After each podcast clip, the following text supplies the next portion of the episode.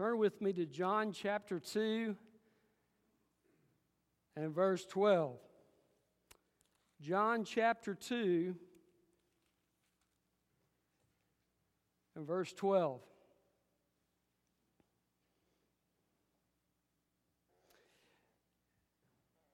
Can you imagine what it must have been like to be the brother or sister of Jesus? Uh, I once heard a comedian say, uh, Can you imagine what would happen at report card time? Well, why can't you get good grades like Jesus does? Or why don't you clean up your room like Jesus does? And you know, we, we laugh about those things, but you know, it, it must have been a remarkable thing to be raised in the same home as Jesus. Yet something was missing in that. Jesus spoke words of insight. Jesus' righteousness was displayed. The wisdom that Jesus had that confounded the doctors in the temple. All of these things were present, and yet none of his brothers or sisters believed in him until after the resurrection. They missed it. The one that had been predicted in the Old Testament scriptures that they studied every day, the one they had anticipated for all this time, was there in their midst, and they missed it.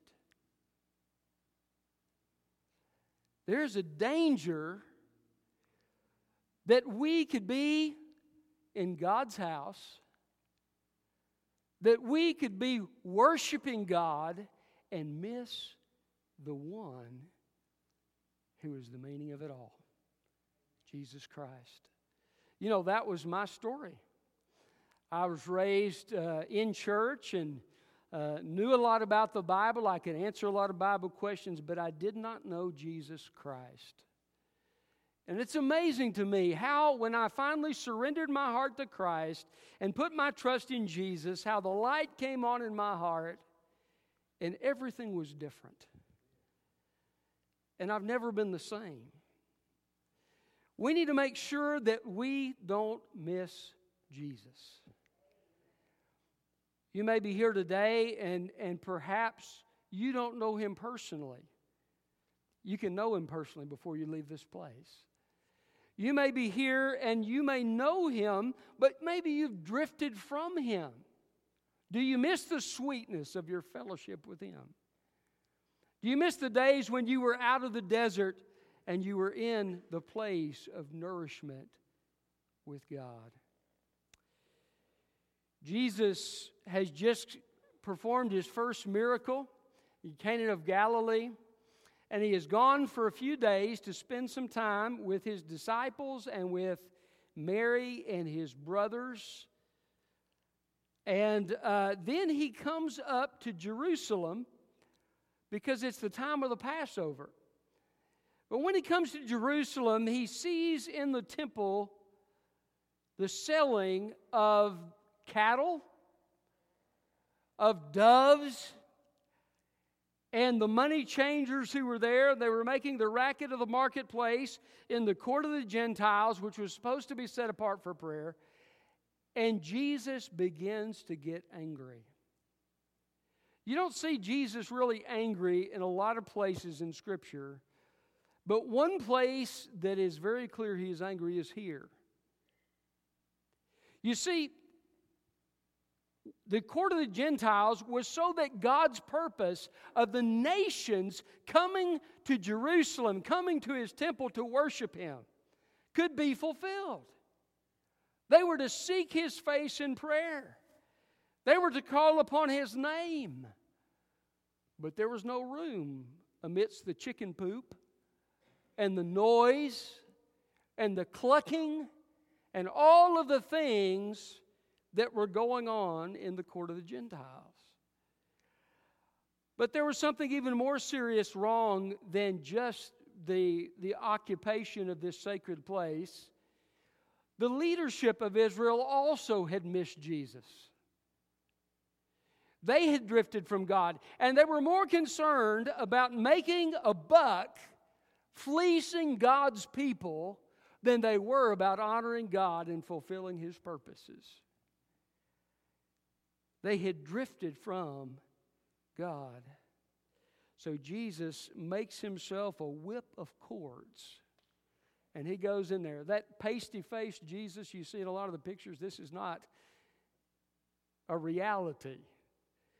Uh, Jesus goes into the temple court and he starts turning over tables, and there's money and birds and everything flying everywhere. He's taking the whip and driving the cattle out, and getting a few money changers with him. And he says, How dare you turn my father's house into a business?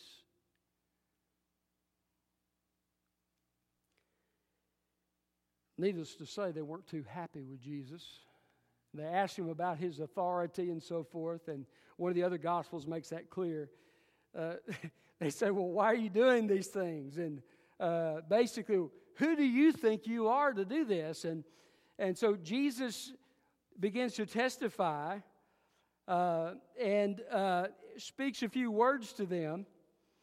And then he goes and he, he works some signs in, in the Passover festival, but nobody notices him and really believes, aside from just a surface belief, they miss him. The one who is the fulfillment of the temple, they miss. Jesus says, The sign that I give you that, that I have the authority to do this is destroy this temple and I will raise it up in three days. I said, What are you talking about? This, this temple took 46 years to build this temple. You think you're going to build it in three days? They totally missed the point. He was talking about his body.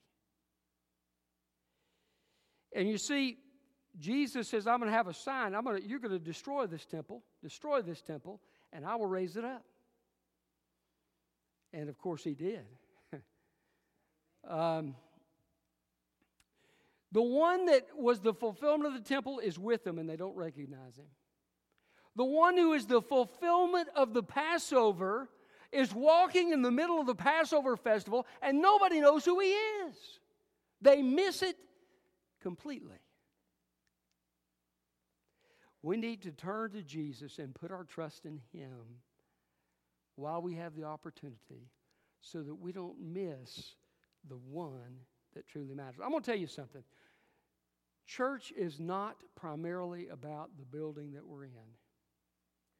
It's not primarily about the songs that we sing. It's not even primarily about those who are doing the service or the people in the pew. Church is about Jesus. And if we miss him, we miss everything. So, the title of my message is The Danger of Missing What Matters. The danger of missing what matters. What do we do to avoid missing what matters? Well, let, us read this scripture before we get into the meat. Look at verse uh, 12. After this, he went down to Capernaum together with his mother, his brothers, and his disciples, and they stayed there only a few days. The Jewish Passover was near, and so Jesus went up to Jerusalem. In the temple, he found people selling oxen, sheep, and doves, and he also found the money changers sitting there. After making a whip out of cords, he drove everyone out of the temple with their sheep and oxen. He also poured out the money changers' coins, coins and overturned the tables. He told those who were selling doves, Get these things out of here. Stop turning my father's house into a marketplace. And his disciples remembered that it is written, Zeal for your house will consume me. So the Jews replied to him, What sign will you show us for doing these things? Jesus answered, Destroy this temple, and I will raise it up in three days. Therefore the Jews said, This temple took 46 years to build, and you will raise it up in three days? But he was speaking about the temple of his body. So when he was raised from the dead, his disciples remembered that he had said this, and they believed the scripture and the statement Jesus had made. While he was in Jerusalem during the Passover festival, many believed in his name when they saw the signs that he was doing.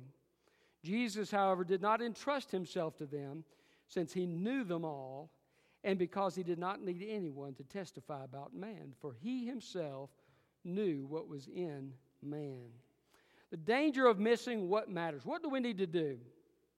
Well, first of all, if you don't want to miss what matters, you need to seek God's face. You need to seek God's face. You see, they had lost their focus, they had lost their perspective. And instead of focusing on Christ, they were focusing on selling animals in the temple.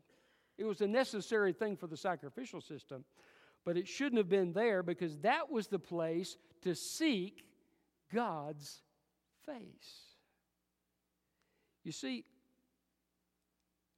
Jesus said, You will seek me and find me when you seek me with all your heart. See, I'm convinced a lot of times the reason we don't find Jesus is because we're not looking for him. We've got other things that we're doing, we've got other plans that we've made, uh, we're enjoying life. You remember the story of the, the parable of the sower? And Jesus tells the seed falling among the weeds, and the weeds grew up and choked the seed so that it became fruitful or unfruitful. I believe that is a picture of America today. We are choked out by everything. We're at sports, we're at, at, at the workplace, we're on trips, we, we're doing everything and anything but seeking the face of God. We have become so distracted, we have no time for God in our daily life. And until we get to the place where we're broken and seeking the face of God, what is seeking the face of God all about? It's about relationship. The Bible says that Jesus came so that we could have abundant life. How's that abundant life found? It's found in relationship with Him. Jesus is. Jesus said, I am the way, the truth, and the life. Jesus is the abundant life. It's not something you work up, it's not something you manufacture or that pastors get people worked into a frenzy or something. No, it is a, a, the presence of a person in your life. And when you're seeking God with all your heart, you will find Him because it's the promise of God. And I'm grateful that God has given us a place here in this room to seek God's face. I'm grateful that He's given us His Word, His precious Word, so that we can spend time reading the Scripture. I'm grateful that God has given us music so that we can worship Him and lift Him up for the great, awesome, mighty God that He is. All of these things are ways that we seek His face. I'm glad God gives us time that we can draw aside and spend personal time casting our cares upon Him. Do you have some cares? I, I tell you, you watch the news for more than about five minutes, you're going to have some cares. I'm going to tell you. There's a lot of things going on in our world, but praise God, we can still cast those cares at the feet of Jesus. We can still find His peace as we seek His face. Listen, no matter what may come, we have a God who can carry us through. No matter what may come, He can restore our soul. Jesus said, In this world you will have trouble, but take heart. I have overcome the world. I love the, the scripture where Jesus says, Come unto me, all you who labor and are heavy laden, and I'll give you rest. Take my yoke upon you and learn from me. For I am gentle and humble in heart, and you'll find rest for your souls. Come unto me. Seek his face. The rest of God in our spirits doesn't come from performance, it comes from relationship. As we come to him for what only he can provide. Let's face it, Jesus said, Apart from me, you can do nothing. We have no ability to live the abundant life, to live a fruitful life, apart from the presence of Jesus Christ in us. He is everything. And as we come to Him and take His yoke upon us. You see, sometimes people are seeking to please other people. You'll not have peace and rest if you're seeking to please other people because you'll please this person and that person will not be pleased. Or you'll please that person and that person won't be pleased. It's an impossible thing. But if you seek to take Jesus' yoke, you'll find his rest. Seek his face. They were seeking anything and everything but what they should have been seeking. But when you seek his face, you'll find him.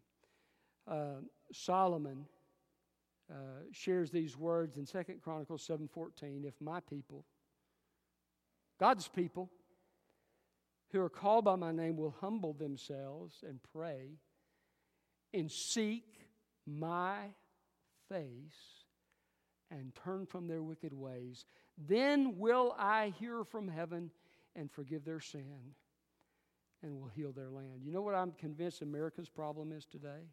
All the wickedness and all the craziness going on in our country today. The problem with America is God's people not seeking his face. If we'll seek his face, if we'll humble ourselves, if we'll turn from our wicked ways, he will keep his promise.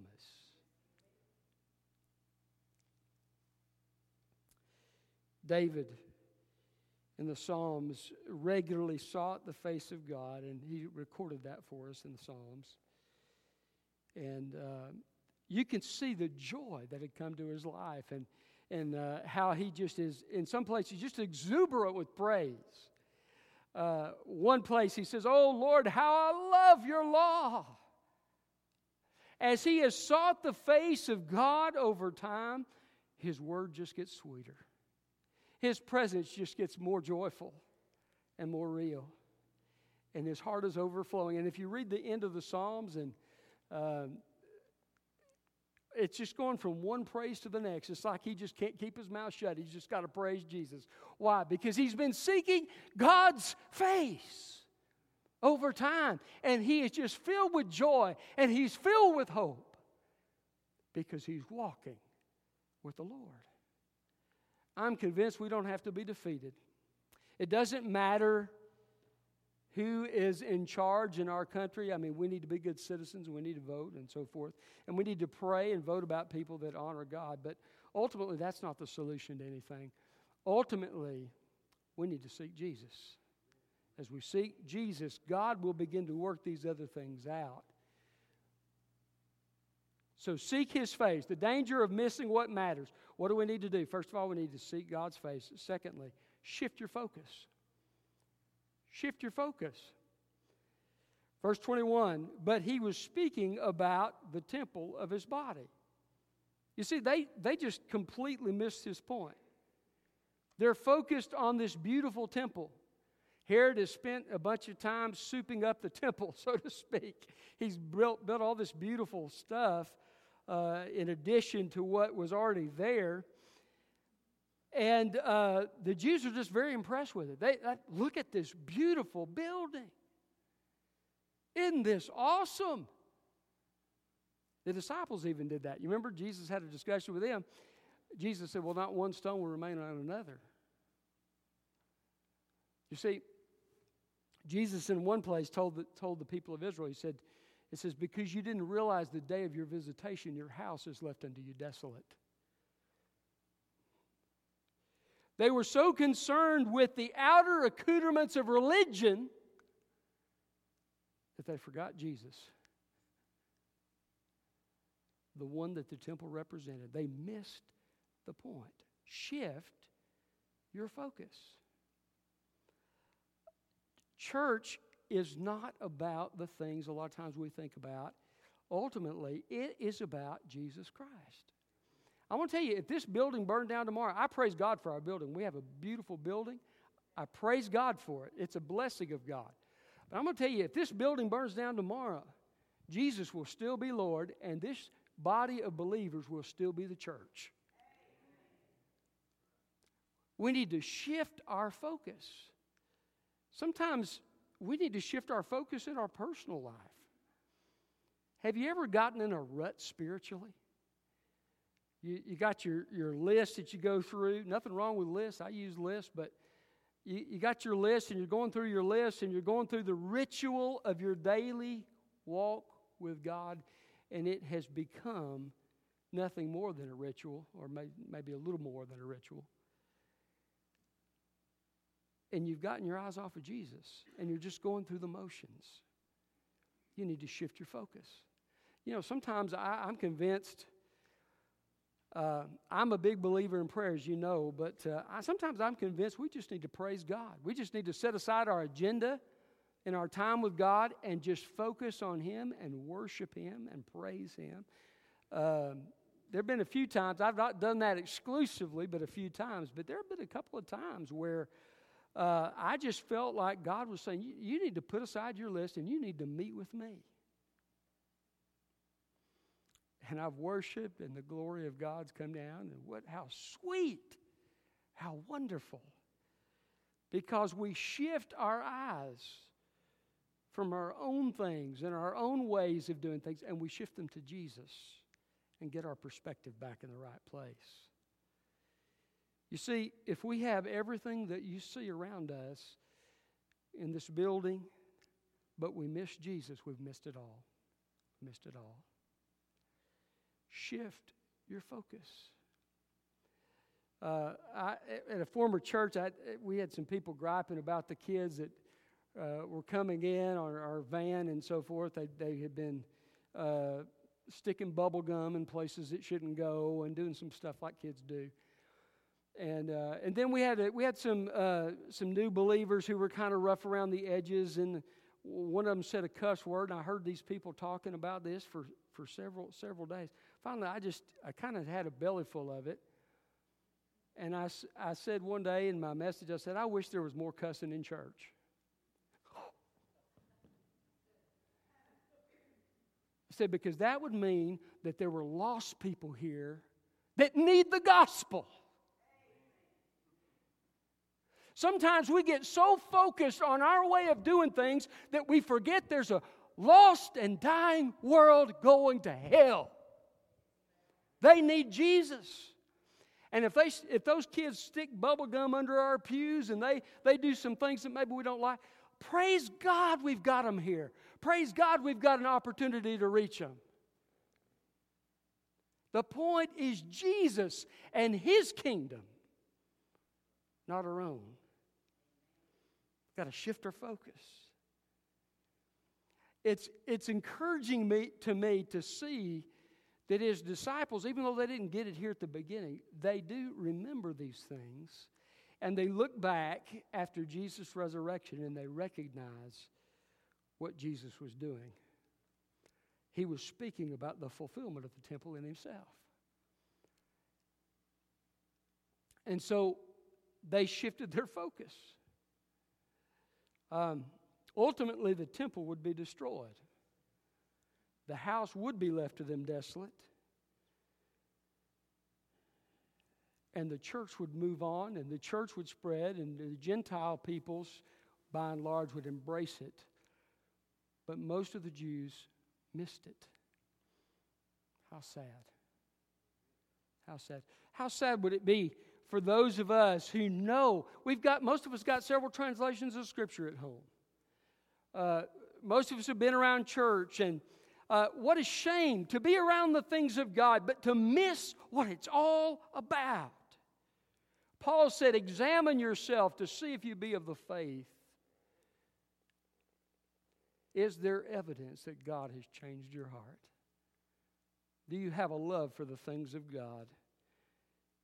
Do you have a desire to please Him? If not, you might need to evaluate your salvation. So, the danger of missing what matters first of all, seek God's face. Secondly, shift your focus. Thirdly, cleanse your heart cleanse your heart. Now, I recognize that ultimately, without God's cleansing, we can't be clean, okay? I'm not saying that we accomplish cleansing on our own, but we do have, and I'll talk about what I mean by this here in a moment, we do have a role in the sanctification process, okay? Cleanse your heart. Look at verse 24. Jesus, however, would not entrust himself. He just said they believed. Jesus would not entrust himself to them since he knew them all. And because he did not need to, anyone to testify about man, for he himself knew what was in man. In man. You and I see the surface. One scripture says, Man looks at the outer appearance, but God looks at the heart. Jesus saw past all the religion, and he saw that in their hearts they did not know him. They were not surrendered to him. They had no desire to follow him. And he would not entrust himself to them because of it. He saw through the facade. I want to tell you, I was good at a facade before I genuinely came to Christ. I acted one way at church. I knew what I was supposed to say and what I wasn't supposed to say at church. I'd act another way in the world. And I'd go back and forth. I'd seesaw. On Sunday, I'd act one way. Monday through Friday, I'd act another way. Saturday, because my parents were there, I acted, I acted a little differently. But uh, uh, I knew how I was supposed to act on the outside. But you see, none of that mattered. I didn't fool God because He saw what was inside of me. You've got to cleanse your heart. Now, how do you cleanse your heart? You come to Jesus. See, what were they doing? They were bringing sacrificial animals to the temple or purchasing them to offer in sacrifice. Why? So they could be cleansed. The animal would be put to death in their place, and it provided an, an ongoing means of cleansing. Uh, they didn't yet understand that those animals looked forward to Christ as well. He would be the ultimate sacrifice for sin. They were coming to the temple to find their cleansing, but they were missing the one who is the source of cleansing. Listen, I want to tell you something. You can go to a 12 step program. You can do things to kind of try to reform your outward behavior. But if your heart is unchanged, it doesn't matter a hill of beans difference to God because He knows what's inside. You've got to cleanse your heart. How do you cleanse your heart? How do you have true change inside? Well, you come to Jesus. You repent of your sin. What does repentance mean? A, a choice to turn from my sin and my own way to follow Christ. I'm putting my trust in Him and I'm choosing to follow Him. Um, until that true surrender takes place, there'll be no change. Now, Jesus can help you with it. I like the man who said, Lord, I believe, help my unbelief. Isn't that a wonderful thing? I, I did some praying, God, help me repent uh, before coming to salvation. Somebody encouraged me to do that. And uh, I did that, and God did help me. Um, but until that surrender occurs, there'll be no cleansing and there'll be no change. Unconditional surrender to God is the way we enter into the blessings of His salvation. Now, it's purchased for us by Jesus' death at the cross and His resurrection for us. And uh, but uh, Jesus knew them all. See, the Bible says, if any man be in Christ, he's a new creation. Old things are passed away and all things have become new. And, and that, that day when I knelt at the altar and I was wrestling with repentance and I finally surrendered my heart to Christ, the light came on in my soul. And, and I was changed. I'm not perfect by any stretch, but, but I, I've never failed to have a desire to please God. And though I have failed God at times, that I've still got that old nature, I have a desire to please Him. I have a desire to seek Him because I've come to Christ.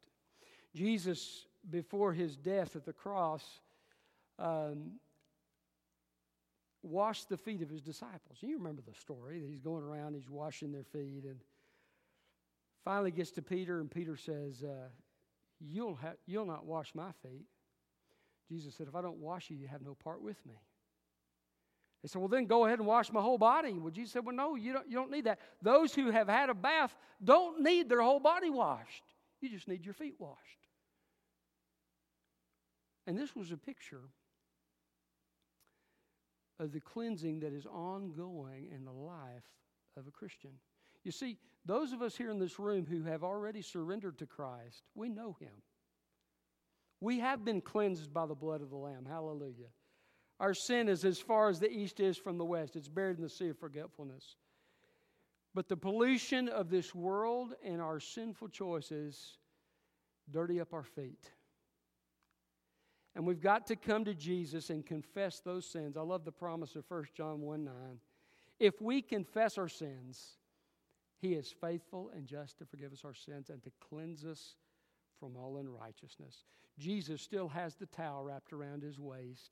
And when we fail as his people, he takes in his grace and in his goodness, he takes his towel and he washes, spiritually speaking, washes the feet of his people once again. And enables us. He cleanses us from all unrighteousness. He enables us to live for him. He sends us his Holy Spirit. Um, there's a scripture that talks about the cleansing that comes in salvation through the Holy Spirit, the cleansing of the Spirit. Uh, one place, Paul tells husbands uh, to, to wash our wives with the water of the Word. The Word of God helps in God's work of cleansing us. Um, the Spirit of God continues to help us to grow as we learn to walk in Him and be filled with Him and let Him live His life through us. He sanctifies us. That's just a 25 cent theological word that means is He makes us holy like God. He, grows us in the process of right living so that we look more and more like Jesus. This is His work of grace. Listen, I'm going to tell you, every part of your salvation is grace. The beginning of it was grace. Hallelujah. But God shows you grace every day that you live. Every time He fills you with His Holy Spirit, every time you come to the mercy seat and you say, Lord, I've failed, and He forgives you, He shows you His grace. His mercies are new every morning. His empowerment is God's grace. Paul calls it grace. So,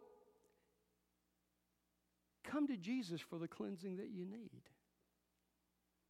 If you don't know him, come to, come to Jesus for cleansing. If you do know him and you've drifted from him, come to him for cleansing. He's the only source. He fulfills the temple sacrifice system. There's no other way to be cleansed now but through the blood of Jesus. Don't miss what matters. Uh, the scripture says in Romans, um, the wages of sin is death, but the gift of God is eternal life through Jesus Christ our Lord. The gift of God, purchased by Jesus at the cross. He lived the perfect life we couldn't live. He died the death we deserved. And He rose again in power. And because of what He has done, God can grant us the gift of eternal life. That's my invitation to you today. If you don't know Jesus Christ, is to receive that gift, choose to repent of your sin, and follow Jesus today. And uh, we're going to give you an opportunity to do that here in just a moment. If you'd like to do that, um, uh, I want to invite you to come here to the front. We're going to have a time of invitation. Isn't that great? Um, and uh, we'll give you an opportunity to make that decision.